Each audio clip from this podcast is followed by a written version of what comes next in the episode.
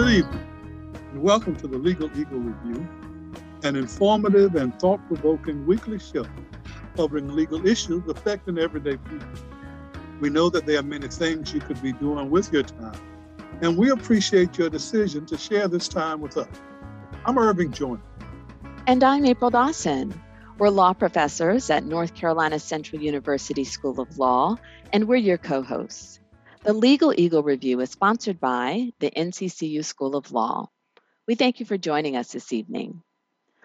On October 31st, the U.S. Supreme Court will hear two cases Students for Fair Admissions versus the University of North Carolina, and Students for Fair Admissions versus Harvard College. Both of these cases involve challenges to the consideration of race in the admissions process.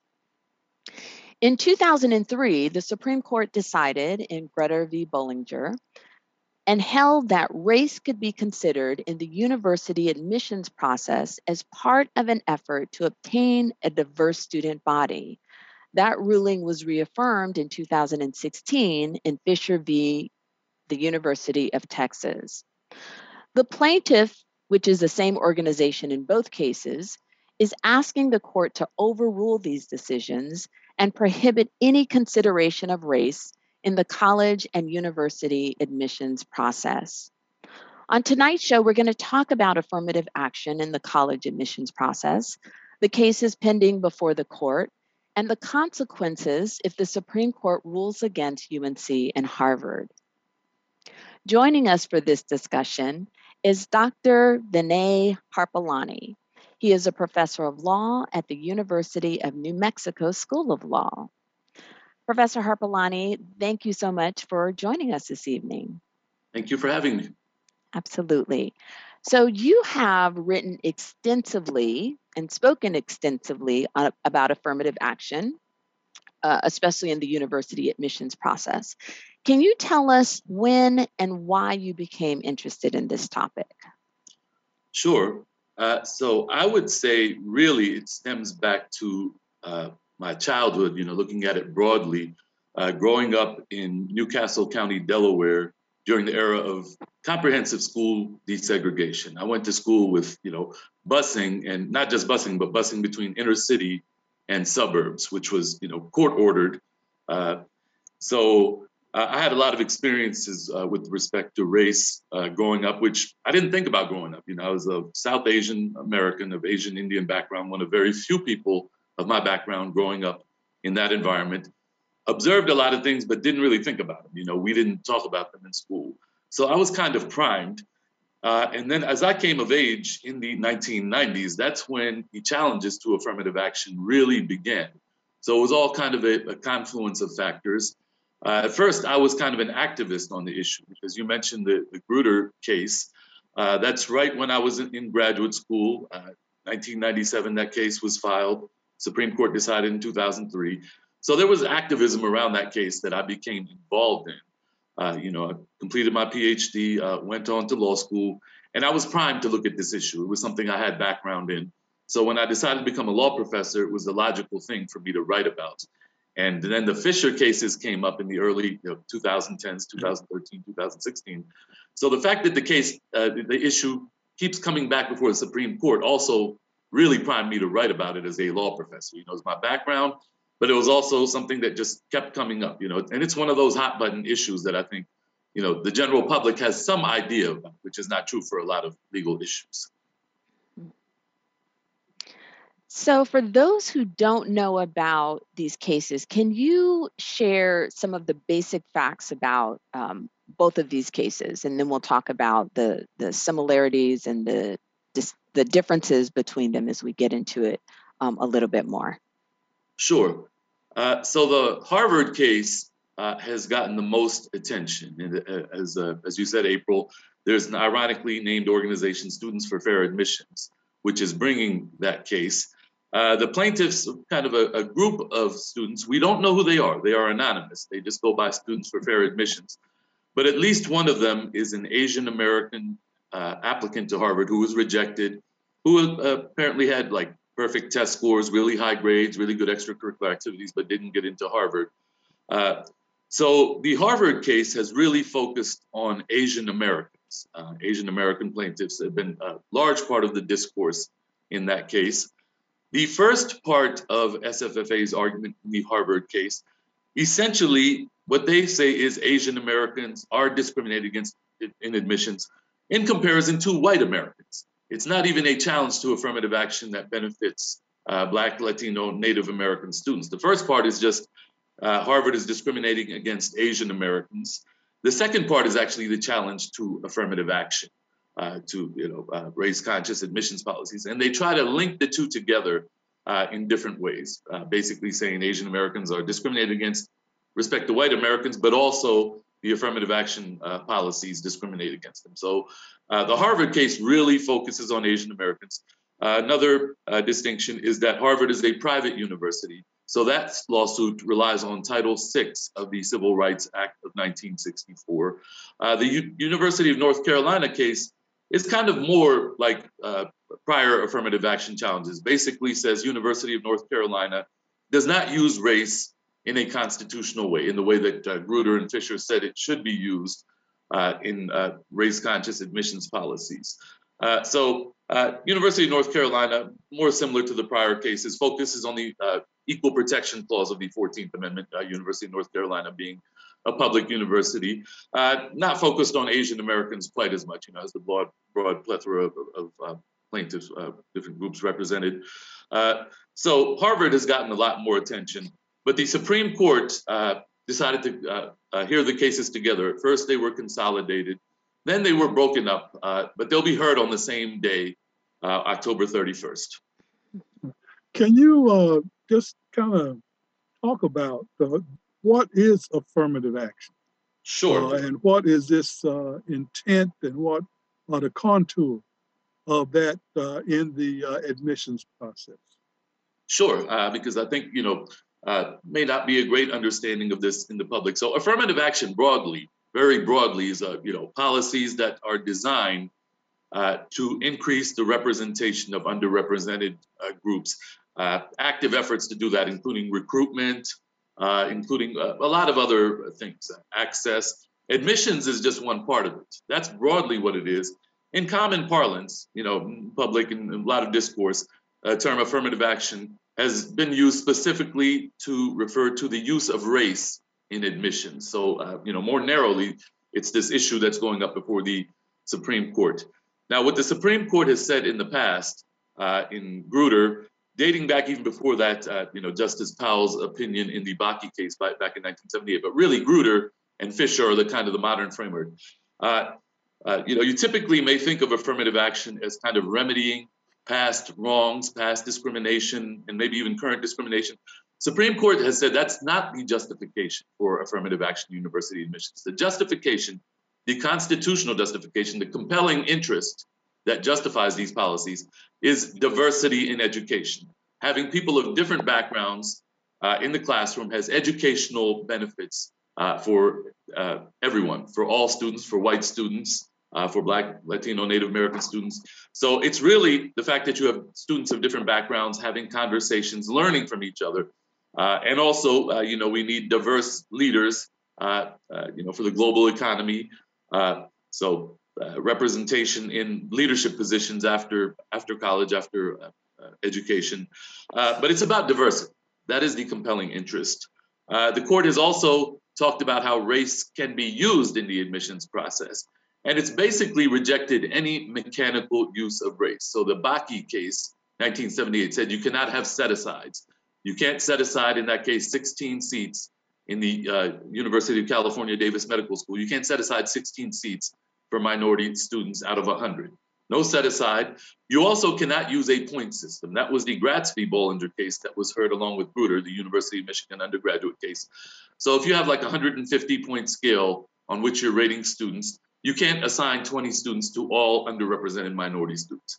What you have to do, and this is what Grutter said, is on an individualized basis in the admissions process, you can consider a student's race, but it has to be very individualized it has to be flexible. You know, some students may benefit a lot. You know, for some uh, underrepresented minority student, you may say race matters a lot here because of their experiences, because of the type of diversity they'll bring. for another underrepresented minority student may only matter a little bit or not at all. That's what the process has to look like. It has to be flexible. Race is just one factor alongside all kinds of other factors, you know, where the student is from, their socioeconomic background, what their extracurricular activities are. Uh, so it's really, you know, because race is used so flexibly, and I think this is this is important. You don't really know for any particular applicant whether race is being considered or not. Uh, so it's very individualized, but that also makes these types of lawsuits a little easier because if the court had said, you know, 20 points is okay on a 150 point scale, we can kind of figure out whether university is using 20 points or whether they're doing more or less. But this individualized thing, you know, uh, it's a little harder to assess whether they're using race too much. And the court has also said, you know, using race, it can't be a predominant factor. It can't cause an undue burden to non, quote unquote, non-preferred students. Um, so that is kind of the legal contour of hmm. race conscious university admissions. Well, well, following up on on that, and I'm just trying to you know, provide some clarity for, for hmm. myself and for our audience. Uh, one would think that uh, affirmative action then would benefit uh, Asian American students. And how then does it uh, factually create a conflict in the Harvard case that uh, the Asian uh, students are being discriminated against in favor of other minorities? It's you know it's, it's a great question. Some complexities there, and, and probably we should say off the top that there are certain Asian American groups that may benefit under particular circumstances. Now, when you consider race in a very individualized way, uh, you know, universities, the court doesn't talk about which groups you can consider. Uh, you know, it's for more diversity. So Asian Americans, say Southeast uh, Asian Americans, um, are not as well represented at elite universities. Uh, university might consider them, uh, you know, uh, in their affirmative action program in terms of using race. Other groups also are not well represented. But there's also what's called the model minority stereotype of Asian Americans. You know, you see Asian Americans achieving very highly, uh, well represented at places like Harvard. Uh, what is it? 25% of the student body is of Asian American descent, even though in the U.S. population, something like only 4% uh, of the U.S. population is Asian Americans. It's rapidly growing, uh, so is the population at elite universities. So there's this idea that you know Asian Americans are doing really well, uh, and that you know don't need affirmative action to uh, to succeed, don't need any uh, uh, consideration of race. Uh, this high performance by Asian Americans, it's a real phenomenon. You look at the average test scores and grades, Asian American applicants do have higher test scores and grades, and the admitted students also have higher test scores and grades than other groups. A uh, number of reasons for that that uh, you know have come out in the case. Uh, but this whole idea of Asian Americans as the model minority, part of that just goes back to U.S. immigration policy back in the 1960s. We needed more scientists, uh, doctors, computer professionals in this country because we were fighting the Cold War. You know, afraid that the Soviet Union was getting ahead of us. Uh, at the same time, China, India, Korea had a large number of uh, engineers, scientists who didn't have the same opportunities in their countries. So, you know, we opened up immigration, uh, gave preference to educated professionals, scientific professionals. They came over, you know, and, you know, their children had a different uh, experience of, you know, they, they were growing up educated home environments um, and uh, were more prone, more kind of uh, primed to become high achievers. So a lot happened here in the 1980s, and we can go into this a bit more. There were allegations that, you know, universities didn't want their campuses to quote unquote look too foreign as the number of Asian Americans uh, was were increasing. So there and, and, there's resentment, some backlash from students also. So there's a very large historical context uh, to all of this. And so that that raises the question. We know that um, there is uh, discrimination going on when it comes to Asian Americans, and and we'll you know be able to do a deeper dive into this. And it's well, let me back up for a minute. Before we get into that, can we talk a little bit about the plaintiff organization?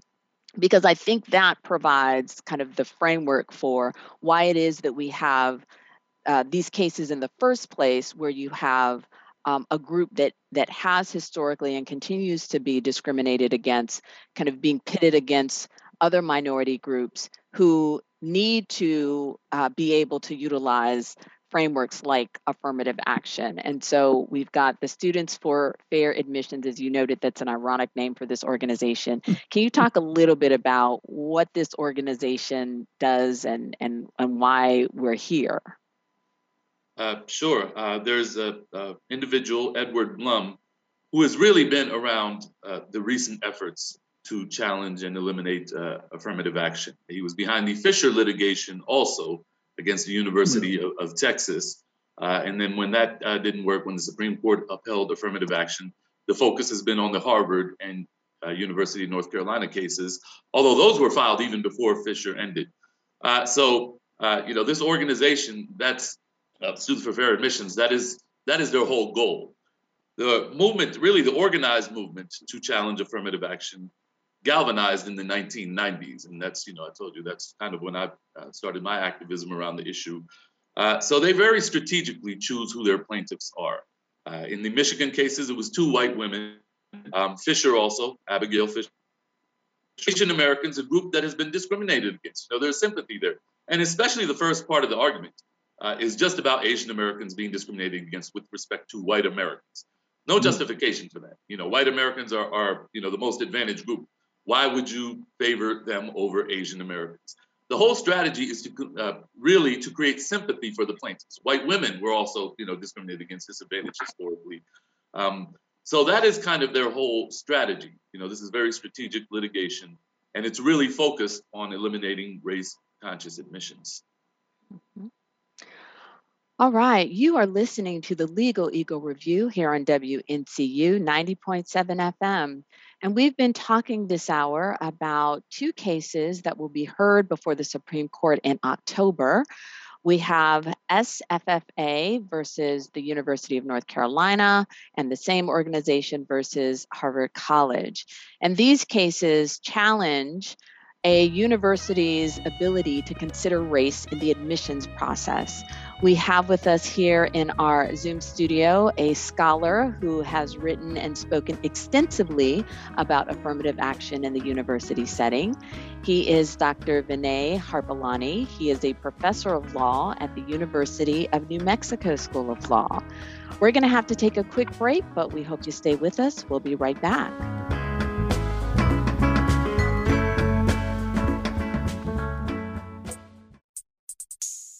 North Carolina Central University School of Law was founded in 1939 to provide opportunities for African American students to become lawyers. Embracing our heritage, the mission of NCCU Law is to provide a quality, personalized, practice oriented, and affordable education to historically underrepresented students from diverse backgrounds to increase diversity in the legal profession.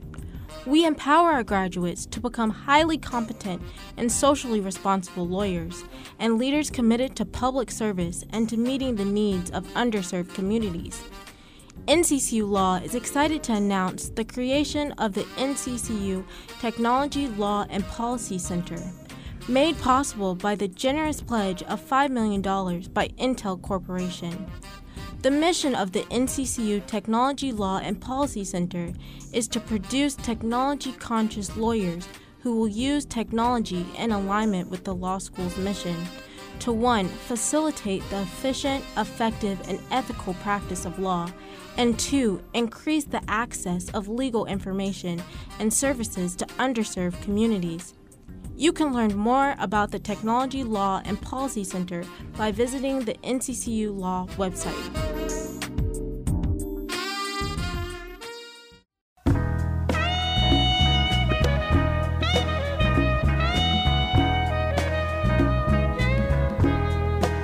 And we're back. Thank you again for tuning in to the Legal Eagle Review here on WNCU 90.7 FM. I'm April Dawson, and my co host, Irving Joyner, and I have been talking this hour with Dr. Vinay Harpalani. He is a professor of law at the University of New Mexico School of Law. And we've been talking this hour about affirmative action in the university, college and university admissions process. Um, Dr. Harpalani, can you talk about the need for affirmative action. So you have kind of broken down what that looks like. Um, and maybe the question is do you think that there is a need for it in higher education, and what's the benefit that flows from that? Absolutely. Uh, you know, I think there is a greater need uh, than is currently being met. Uh, I think, uh, you know, the court, as I, I, noted, has said educational benefits of diversity uh, are the justification for affirmative action. But I think, you know, we need remedial affirmative action also. You know, Black, Latino, uh, Indigenous students face a lot of challenges, a lot of barriers. you know, don't go to schools that have the same resources, face discrimination in society in many different ways. So the need, I think, is beyond uh, what is happening, you know, what the universities are allowed to do uh, right now. And all of those groups that I mentioned, Black, Latino, Native American students, are underrepresented. You know, if you look at the percentages at elite universities, lower than what you find in the general population. Uh, and, uh, you know, for a number of reasons, I think for society more broadly to be more equitable, we need these policies. Uh, the educational benefits of diversity are certainly there. You know, people of different backgrounds interacting. My opinion is that's fine, but you know that that's not the primary reason in the real world we need affirmative action. That's what we have to. You know, I've worked a lot on defending affirmative action legally, so I focus on the diversity arguments. That's what the courts can listen to. But we have a broader need uh, for affirmative action. Well, following up on, on that, in, in, in an earlier uh, conversation uh, that uh, that you had uh, at the University of North Carolina, which is right up the street uh, from us, where there is not a large number of, uh, of Asian uh, students uh, present because there is a small number of Asians in this population. what are the particular claims there as to discrimination and how does that differ from the situation that's presented in uh, the Harvard case. So, University of North Carolina, uh, the first argument that I mentioned in the Harvard case, where uh, you know the first part of the argument SFFA made was simply that Asian Americans are discriminated against with respect to white students. Uh, no talk in that, just the first part of the argument about Black, Latino, Native American students. University of North Carolina case uh, does not have that part of the argument. It's a straight challenge to the way that the University of North Carolina is uh, using race in its in its admissions policy. They're saying, you know, that they're using race to a, a, greater extent than the court has allowed. That they're engaging in, you know, what's called quote unquote what they call racial balancing, which you know they're saying it's effectively like a quota. They're saying that there are other ways that University of North Carolina can attain racial diversity. So one of the other things I should mention that the court said in Grutter was you know, if you can get that racial diversity for the educational benefits that uh, you know universities allowed to pursue, if you can get that without explicitly considering applicants' race, you have to do that. If there's a, a, a race neutral way to do it, if you do it by considering socioeconomic status uh, or other policies that look at disadvantage, you, you have to do that. So a big part of the argument is also University of North Carolina can use these race neutral alternatives, that there are other ways that they can get racial diversity without explicitly considering race. So the North Carolina challenge is a straight up, you know, uh, Grutter, uh, you know, uh, the University of North Carolina is not following Grutter.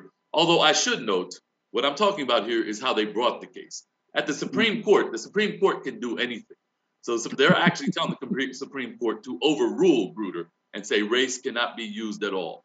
Uh, so that's how they built the case by challenging University of North Carolina under the Grutter standard that I noted earlier. But at the Supreme Court, they're saying Grutter should be overruled. It was wrongly decided. Uh, you know, they want the Supreme Court to do the same thing with Grutter that it did with Roe v. Wade. Hmm. And there's a possibility of that. Uh, I would say a likelihood, very likely that it will happen given the current composition of the Supreme Court. Well, with that, can you kind of talk about the uh, the, the, the new Supreme Court and the conservative uh, bent uh, on the uh, court uh, as it relates to its politics and its uh, philosophy, and then as you look at the fact that in the Grutter and Fisher cases, you had five four mm-hmm. decisions, and how do you see these cases going? uh, with the uh, current uh, Supreme Court? so, uh, you know, between the Fisher case, uh, the last case in 2016, and now, we had two appointments that really moved the court in a conservative uh, direction. Justice Kennedy, who was the swing justice who wrote the 5 4 opinion in, in Fisher, uh, retired, and Brett Kavanaugh uh, replaced him. Uh, I said two appointments, really three appointments. Uh, Neil Gorsuch, before that, even when Justice Scalia died, you may remember Obama tried to fill the seat with Merrick Garland, and the Republican controlled Senate refused to confirm Merrick Garland. So when Trump was elected, he appointed Neil Gorsuch. And then Justice Ruth Bader Ginsburg most recently passed away uh, right before Trump's term ended, and they appointed uh, Amy Coney Barrett. So, you know, we had three uh, replacement uh, three replacement justices that moved the court in a conservative direction. Uh, now, when Justice Stephen Breyer retired recently, uh, President Biden appointed Ketanji Brown Jackson, which I mean, uh, she may be, we'll find out, a bit more liberal uh, on a broad range of issues, but that was a vote for affirmative action. Justice Breyer, who retired, uh, was a vote for affirmative action. So if she votes for affirmative action, it doesn't change the balance of the court. I should also note Justice Ketanji Brown Jackson uh, will be recused from the Harvard case also. She recused herself because she's been on the Harvard board of directors and has had other involvement in the university. Uh, so we've had a, a strong shift uh, towards the right uh, on the US Supreme Court. Uh, I think most people are predicting, including me, that it will be a 6 3 decision uh, against affirmative action. you know, the three justices, Justice Sotomayor, Justice Kagan, Justice Ketanji Brown Jackson in the North Carolina case, will vote for affirmative action. The other six will vote against it. In the Harvard case, it'll be six to two because Ketanji Brown Jackson is uh, is recused. And I think what's, uh, you know, what what will be interesting to a scholar like me, you know, I mean, I'm kind of an advocate on this issue, but also a scholar. So as an advocate, of course, I want affirmative action upheld. But just looking at it kind of detached as a scholar, the most interesting issue is going to be what the breakdown among the six conservative justices is. How many of them will vote to overturn Grutter? Uh, you know, uh, will there be maybe they don't overturn Grutter, but they just uh, say Harvard's and UNC's plans are unconstitutional, maybe make it even more narrow. Uh, you know, say they're using race too much. What's going to be the breakdown there is, is I think, the uh, interesting, kind of a scholarly perspective, the interesting issue. Mm-hmm. Yeah, and that um, yeah. So as far as like that's my my you know kind of reading as well. I think anyone who kind of studies the court and and has followed um, the the trends um, can you talk though about, you mentioned already that UNC, because it is a state institution, um, the challenge is being brought under the 14th Amendment. And then you have Harvard, which is a private institution, uh, and that's being that's a, a, statutory challenge. Can you talk about um, how Harvard, even though it's a private institution, it's still there can still be constitutional like arguments that that are raised yeah, um, you know, private institutions receive uh, federal funding. So there has been kind of an argument made that, you know, equal protection, 14th Amendment extends uh, to Harvard and, and, you know, elite universities receive a lot of federal funding, a lot of grant money, other things.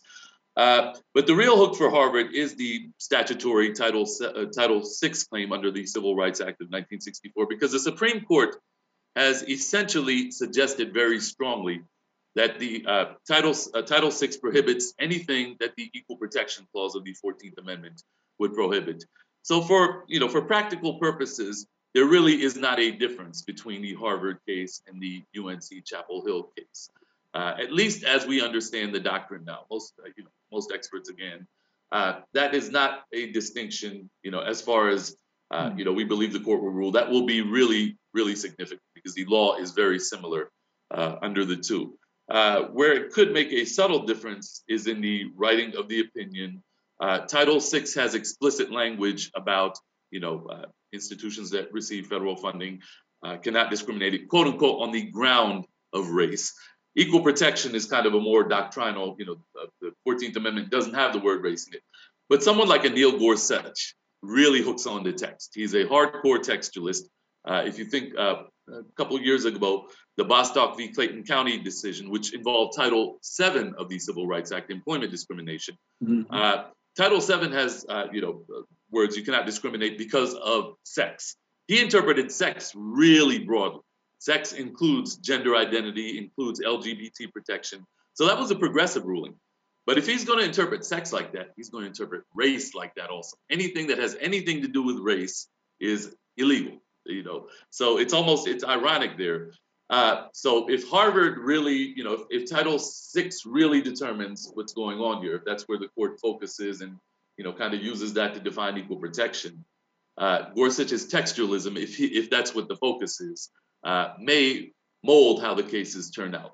But as we look at it now, uh, you know, uh, there is really, you know, no doctrinal functional difference between the Title VI and the Equal Protection Clause. Uh, mm-hmm. Essentially, you know, uh, we're not predicting anything different is going to happen because of that.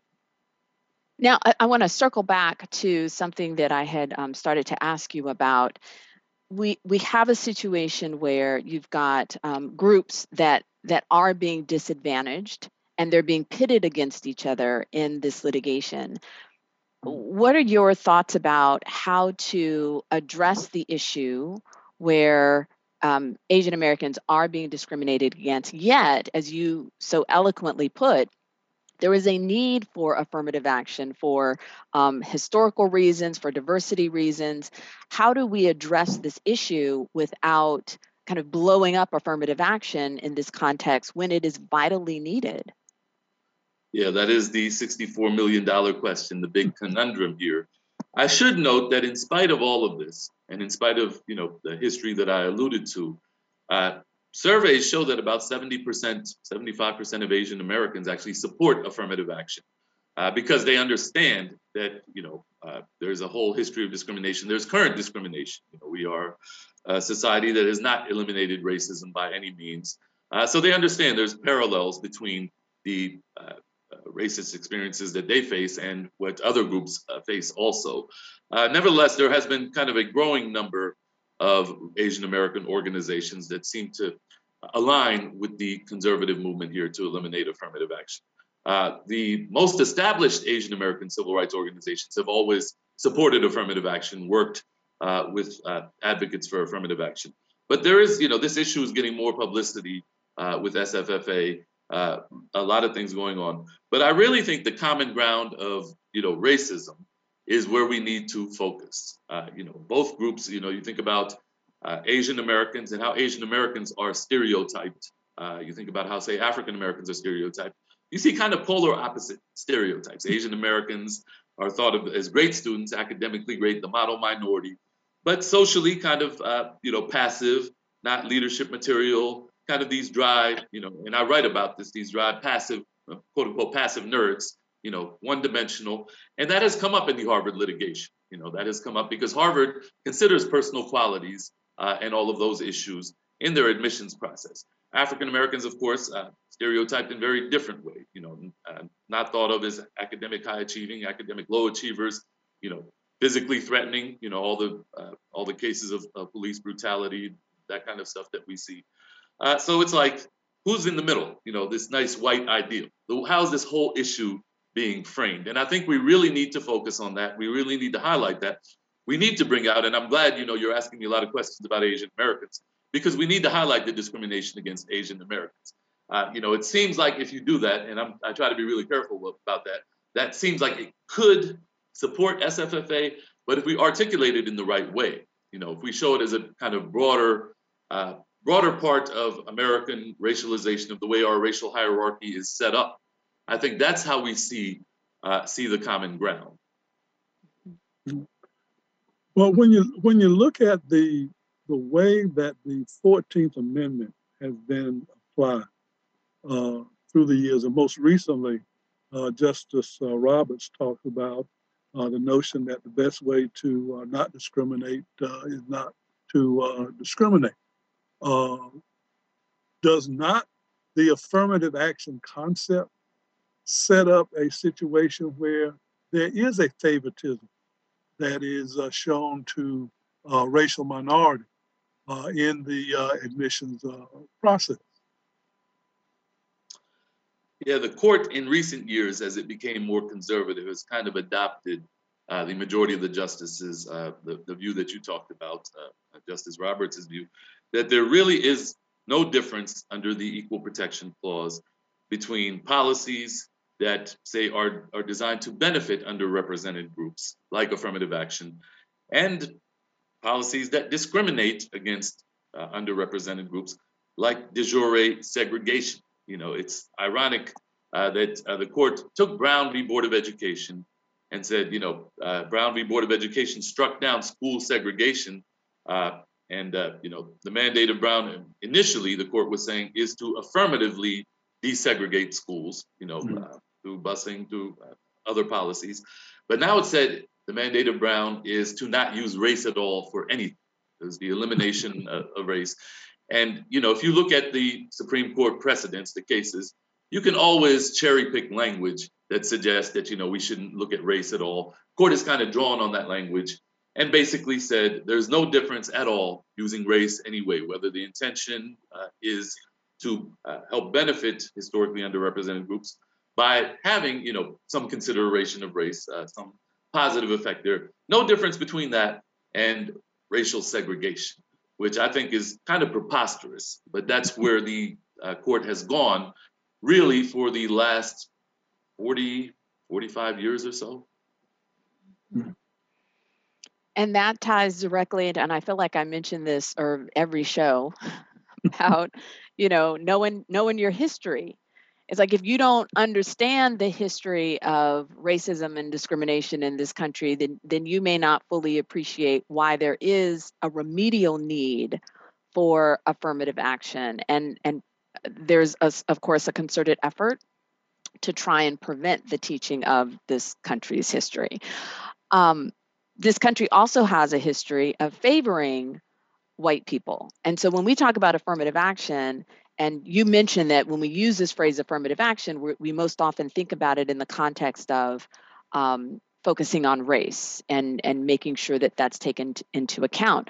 But there's affirmative action at Harvard and at UNC and, and these other elite universities that that focus on white folks. Can you talk a little bit about uh, affirmative action, these legacy programs, and what role that plays, and how that needs to be part of this conversation as well, especially when we're talking about, you know, the common ground that we can, you know, come together on and and fight this issue without pitting two groups against or, or various groups against each other.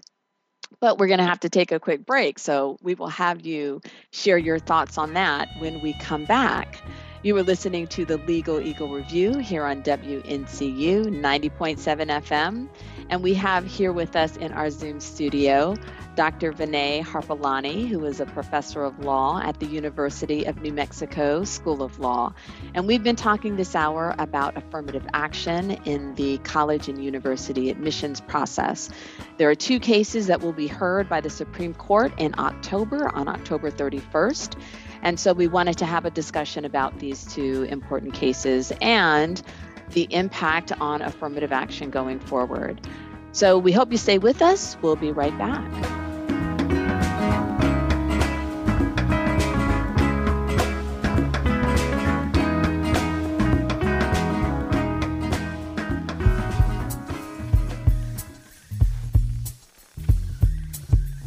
Hello, my name is Brittany Burks, and I'm currently a 2L at the North Carolina Central University School of Law, and this is your Community Spotlight. The North Carolina Central University School of Law offers four certificate programs. Upon completion of the specified requirements, law students may earn a certificate in civil rights and constitutional law, dispute resolution, tax law, or justice in the practice of law. As a part of the Eagle Promise, NCCU's School of Law offers our students four outcomes upon graduation completing a degree program on time, becoming socially and globally engaged, proving leadership, and graduating market ready. More information about any law degree program is at 919 530 6610. My name is Brittany Burks with the Legal Eagle Review. Thank you for listening.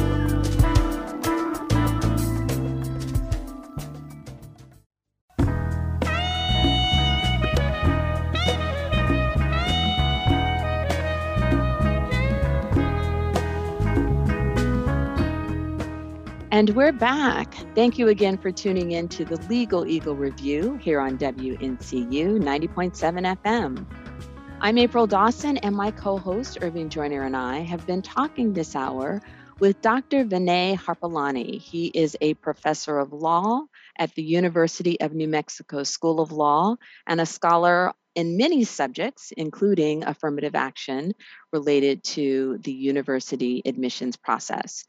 So, uh, Dr. Harpalani, right before the break, I was asking you to um, share your thoughts on affirmative action that benefits white people. Um, and and as you talk about it, when we think about legacy admissions decisions, can you also kind of talk about the um, inaccurate assumption that if a uh, Black or Latino student is admitted um, under an affirmative action program that that they are not um, prepared or they haven't earned their spot as you kind of contrast that to the legacy admissions. Sure uh, uh, you know legacy admissions uh, giving uh, preference to children of alumni uh, are a big part of admissions at most elite institutions. At harvard more greater percentage of there's a greater percentage of legacy admissions than there are beneficiaries uh, of affirmative action. And uh, you know, you think about the history of Harvard. Harvard has a long history. For many years, Harvard was explicitly discriminating on the basis of race. Was allowed to. You know, there are different incidents that show discrimination against uh, you know different uh, Asian Americans, uh, other groups, uh, you know, Jewish students dating back. But large, overwhelming percentage of Harvard alumni are rich white people, right? That's where that's uh, who's historically uh, been admitted and uh, allowed to go to Harvard. So of course, the children of alumni are going to be largely white. You know, mm-hmm. large bias towards uh, white students. And if you're giving alumni preferences, uh, that is going to benefit white uh, students more than anyone else. and those preferences, I mean, most students, just about everyone who gets into Harvard has great academic potentials. You know, just being a child of an alumni itself is not going to get you into Harvard. But uh, just being Black, Latino, uh, Native American is not going to get you into Harvard. Uh, you know, you have to be an outstanding student, and that makes you know race can make a little difference. Legacy admissions might make even a, a greater difference, particularly if you have like someone who's a huge donor. You know, there's also kind of uh, donor preferences, so it might make an even bigger difference. But for the most part, the qualifications of these students are not really the issue. They can all succeed at Harvard because it's so hard to get into uh, uh, anyway. SFFA, ironically, makes the argument about legacy admissions. I, I, mentioned that the first part of their argument was all about uh, how white Americans are favored respect to Asian Americans, and they talk about legacy admissions. But that is uh, misleading, deceitful, because there is no law that prohibits Harvard or other universities from using legacy admissions. Equal protection clause uh, and Title VI apply to the explicit use of race. You know, if I'm looking at your race directly, then I have to follow these legal guidelines. Legacy admissions are correlated highly with race because of the history of Harvard. Uh, but there are legacy, you know, there are legacies that children uh, of Black alumni. There are some of Asian American alumni who can also benefit from legacy preferences. It's a much, you know, that's where these groups are underrepresented, you know, Asian Americans, Black Americans. But because it's not explicitly racial, because not every, uh, you know, uh, every person who's an alumni is white, uh, because race is not the factor that's being considered, it's legacy. There is no legal challenge there. There is political pressure, and some universities have, have done this to eliminate legacy preferences because of the very reason that they favor rich white folks. So there is some uh, political pressure there, but there's not a legal challenge uh, to be brought against that. So SFFA's use of that issue is misleading because they can sue to eliminate race, but there's no lawsuit to eliminate legacy. You know, there's a lot of talk here, but there's not not a, a legal challenge. Hmm. Well, if if if the court does as you suggest, and as we believe, uh, reject Grutter and the uh, uh, the mandate uh, from Grutter or the permission from Grutter, what will be the impact or the effects of this in the uh, admission process going forward? Uh, the projections show, and there is debate about this in the case, Uh, but uh, most uh, people who have studied this issue say there'll be a drop in the number of Black, Latino, Native uh, students, particularly at elite universities, places like Harvard, places like UNC Chapel Hill, which are hard to get into, you know, the public university. There'll be a, a drop there. What the SFFA and their experts argue is, well, Harvard can make up, UNC can make up for that drop by doing other things, by looking at socioeconomic status. Uh, for UNC, you know, the argument is also it's a public university. They can, you know, just use class rank. Um, and some schools are predominantly black, so most of the students will get in if the school is 95% black. Uh, if you use, say, the top 10% of the class and, and, admit that most of those students from that particular school are going to be black. Um, so, you know, part of the argument is uh, that you can you can do something, you can use other factors to make up for race, but um, you know, most experts say, you know, how's a private university like Harvard going to have, uh, you know, uh, where are they going to admit uh, students based on class rank from the whole country? They can't do that. Uh, debate there, but uh, elite universities, most experts say the numbers will drop. Now, your more mid-tier universities, they may quote unquote benefit from that because the students who could were going to Harvard may go to say a, university that's not as highly ranked or competitive. So they may get more students. It's hard to say. They're all about statistical projections here. It also depends on how Harvard uh, changes its admissions policy, if it does. Uh, during the COVID-19 pandemic, Harvard made standardized tests, uh, you know, optional for admissions or, or suspended their use actually. Uh, so standardized testing uh, area that can be a barrier to the admission of underrepresented students. Uh, and there's a movement to basically have universities stop using standardized tests. So if a policy like that is put in place, that might make up uh, for the use of race to an extent, but that also, you know, uh, forces Harvard to look at the admissions process, reconceptualize it in, in different ways. Uh, so uh, I guess the bottom line is really it depends on what these universities do with their admissions process mm-hmm. processes. And you know, the impact of a court decision that's anticipated, as you noted, will result in a drop of Black and Latino students at these um, you know institutions and as someone who is a double HBCUer, right? So my undergraduate institution, Bennett college, HBCU. I went to Howard Law School, HBCU. I teach at a wonderful institution, of course, NCCU. Um, and so I'm a proponent of HBCUs, and I have encouraged my children to go to HBCUs. Some of them have, some of them have chosen to go to predominantly white institutions. Um, and so, even within my circle, we talk about um, where Black students should land.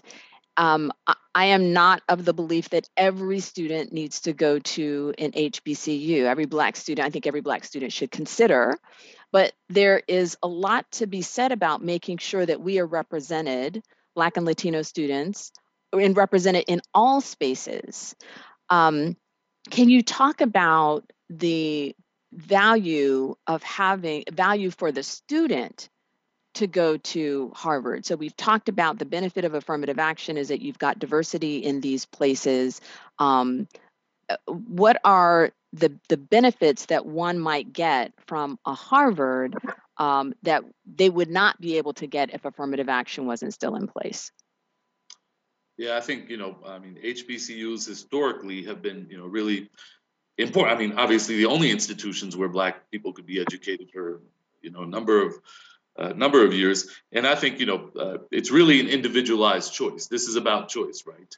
Uh, some Black students may decide based on their own experiences. They want to go to HBCU.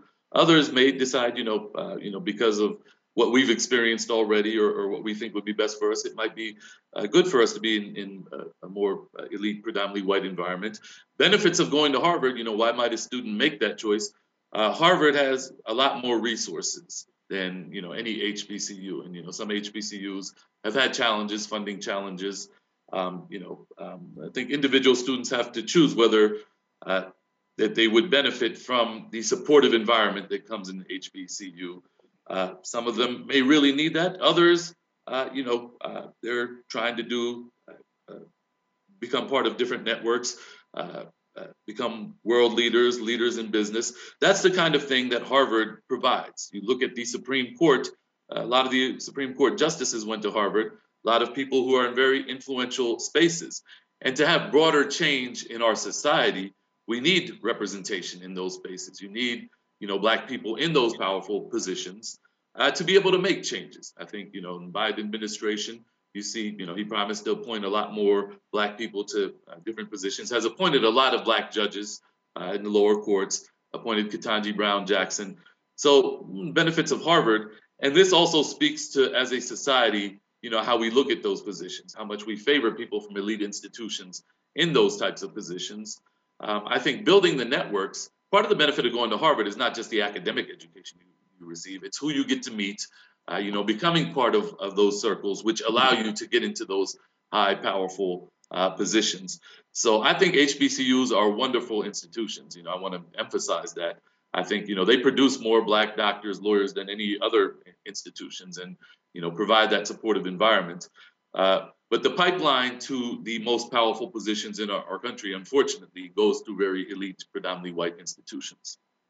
Yeah, and that whole point about the the network, um, and and of course we've got a very strong alumni network. We've got um, folks at all levels, um, but there is something to be said to your point about you know being in the room being at the table um, and if we don't have representation there it's just going to continue this cycle right? And so yeah i'm i definitely push for us to be in all in all places.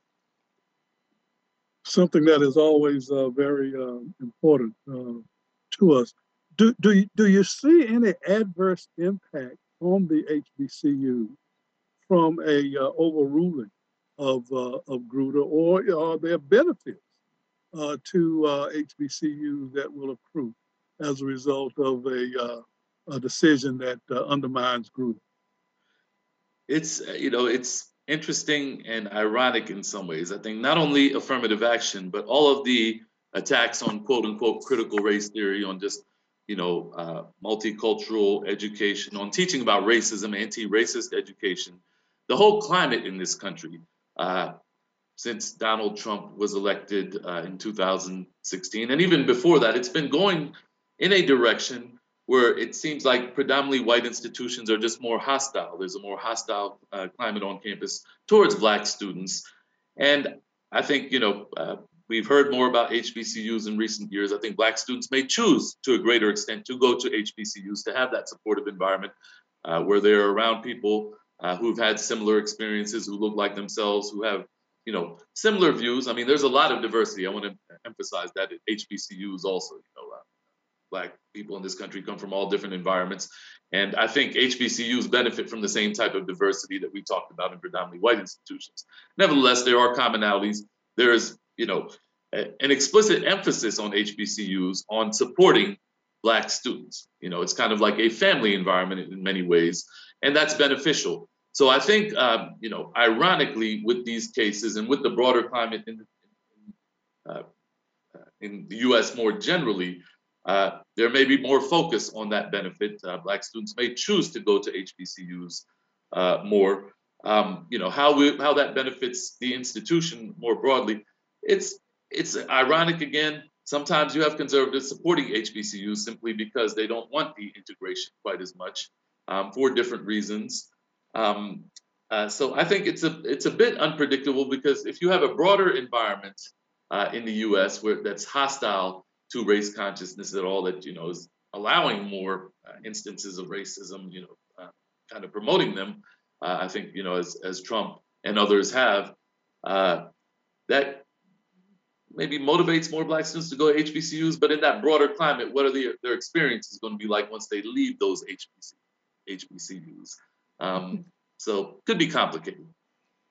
Yeah, and I think it goes to your point about choice, right? We want to, you know, we we want to be able to make a choice, um, and and we should not be excluded from spaces where um, power is generated and exercised and that's what you know this litigation is is attempting to do so you know folks are perfectly fine for all black students to go to hbcus uh, but what that does is it prevents us from being sometimes in those other places of power. Um, and we have, of course, wonderful allies. So, you know, Irv Joyner, right, who was not um, uh, a direct beneficiary of, of an HBCU as a student, but he is one of our fiercest advocates, and, and we need to be in all places.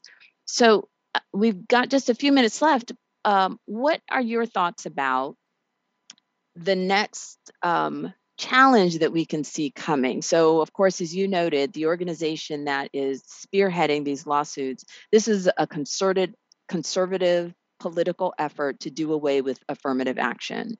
Um, even though they were not successful in 2016 with uh, Fisher, we anticipate that they will be successful now based on the changes to the Supreme Court. What's the next step in terms of challenges to um, programs that allow for more diversity in our country. So, what you're seeing already in a number of different places, number of different uh, cities, uh, are challenges to, or, or uh, uh basically, I should I should step back a little bit here. A number of cities, you have magnet high schools, uh, magnet public high schools, which are set up, uh, which are intended for students who are high achievers. Say in middle school, you know, you have students from uh, uh, maybe under under uh, backgrounds.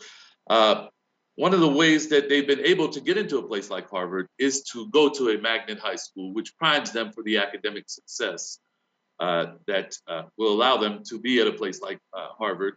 And historically, that's also been one kind of path of desegregation.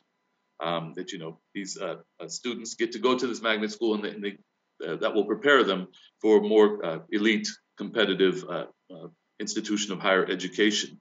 Uh, magnet schools were set up in the era of desegregation going back to the 60s, 70s.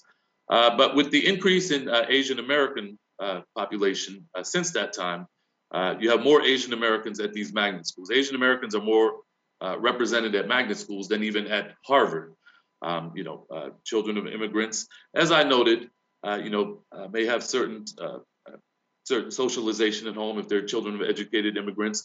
Immigrants also, uh, you know, kind of have this drive to succeed. You know, different uh, ways uh, that parents emphasize that. Uh, you know, uh, uh, test prep classes, etc. so there's been kind of a, concern about that. and you've seen a number of different cities. New York City is a well-known case. Try to change admissions policies to their magnet high schools, the selective schools in New York City. Uh, to have a greater representation of Black and Latino students, because that was the intent, right, of magnet schools. But that's fallen off in recent years. Uh, Black Latino students are underrepresented at those schools. Asian Americans have wide uh, representation, white students somewhere in the middle. Uh, so there's been a movement to change those admissions policies. Uh, say standardized tests, you know, getting rid of a standardized test, which uh, you know, uh, Black Latino students score lower on, Asian Americans score higher on. But there's also the accusation that this is partly motivated by animus against Asian American students. You know, white students, others don't want as many Asian Americans because it's taking away spots from them. Uh, so, lawsuit around this uh, at uh, in Fairfax County, Virginia, Thomas Jefferson High School for Science and Technology, number one rated public school in the country uh, by U.S. News and World Report. Uh, but if you looked at the class of 2019, uh, close to 70%, over 70% of the students who were admitted were Asian Americans, even though the population in Fairfax County is much less, maybe 15% or so. Uh, so Asian Americans going through this competitive admissions in middle school, doing really well on the tests and other things. Uh, Black Latino students highly underrepresented at those schools. White students again somewhere in the middle. Fairfax County was concerned about this. You know, 2020 uh, with the murder of George Floyd, there was a lot of discussion about racial inequity. Um, so county changed its admissions policy. Lawsuit filed, you know, they kind of got rid of the standardized test. Lawsuit was filed uh, that basically said they changed it because they don't want so many Asian Americans there. Because getting rid of the standardized test, uh, Asian American population dropped from 70 to 50 percent. Still a lot, uh, but lawsuit filed around that. And that lawsuit is different because taking away a standardized test is not considering, you know, it's not explicitly considering race. Race was not considered in the Thomas Jefferson High School policy. So basically, The lawsuit is about whether you can even do something like t- take away standardized tests or change your admissions policy in a way that will negatively impact one group, which goes a step further even than the Harvard case. That case is still in the lower courts in the Fourth Circuit, might it, make its way to the Supreme Court. But it also shows how SFFA's argument that you know uh, they want Harvard, uh, UNC to use race-neutral alternatives. That's kind of disingenuous, also, because the next challenge that's coming up is a challenge to anything race-neutral uh, that aims to increase diversity. You know, even if it doesn't explicitly consider an applicant's race. So a lot going on here. Well, all right. Um, thank you so much for sharing your thoughts and helping us better understand these cases and um, and this issue. But we are out of time. We're going to have to have you back on the show to talk more about these um, very important issues surrounding affirmative action. We had with us, have with us as our guest, Dr. Vinay Harpalani. He is a professor of law at the University of New Mexico School of Law. We want to thank you as well, our listening audience, for spending your Sunday evening with us. We hope you enjoyed the show. If you have any questions, please send us an email at legaleaglereview at nccu.edu. And if you missed this show on Sunday, you can find the show on our Legal Eagle Review podcast. Don't forget to follow us on Twitter, Facebook, and Instagram. Until next week, stay informed, engaged, healthy, and safe.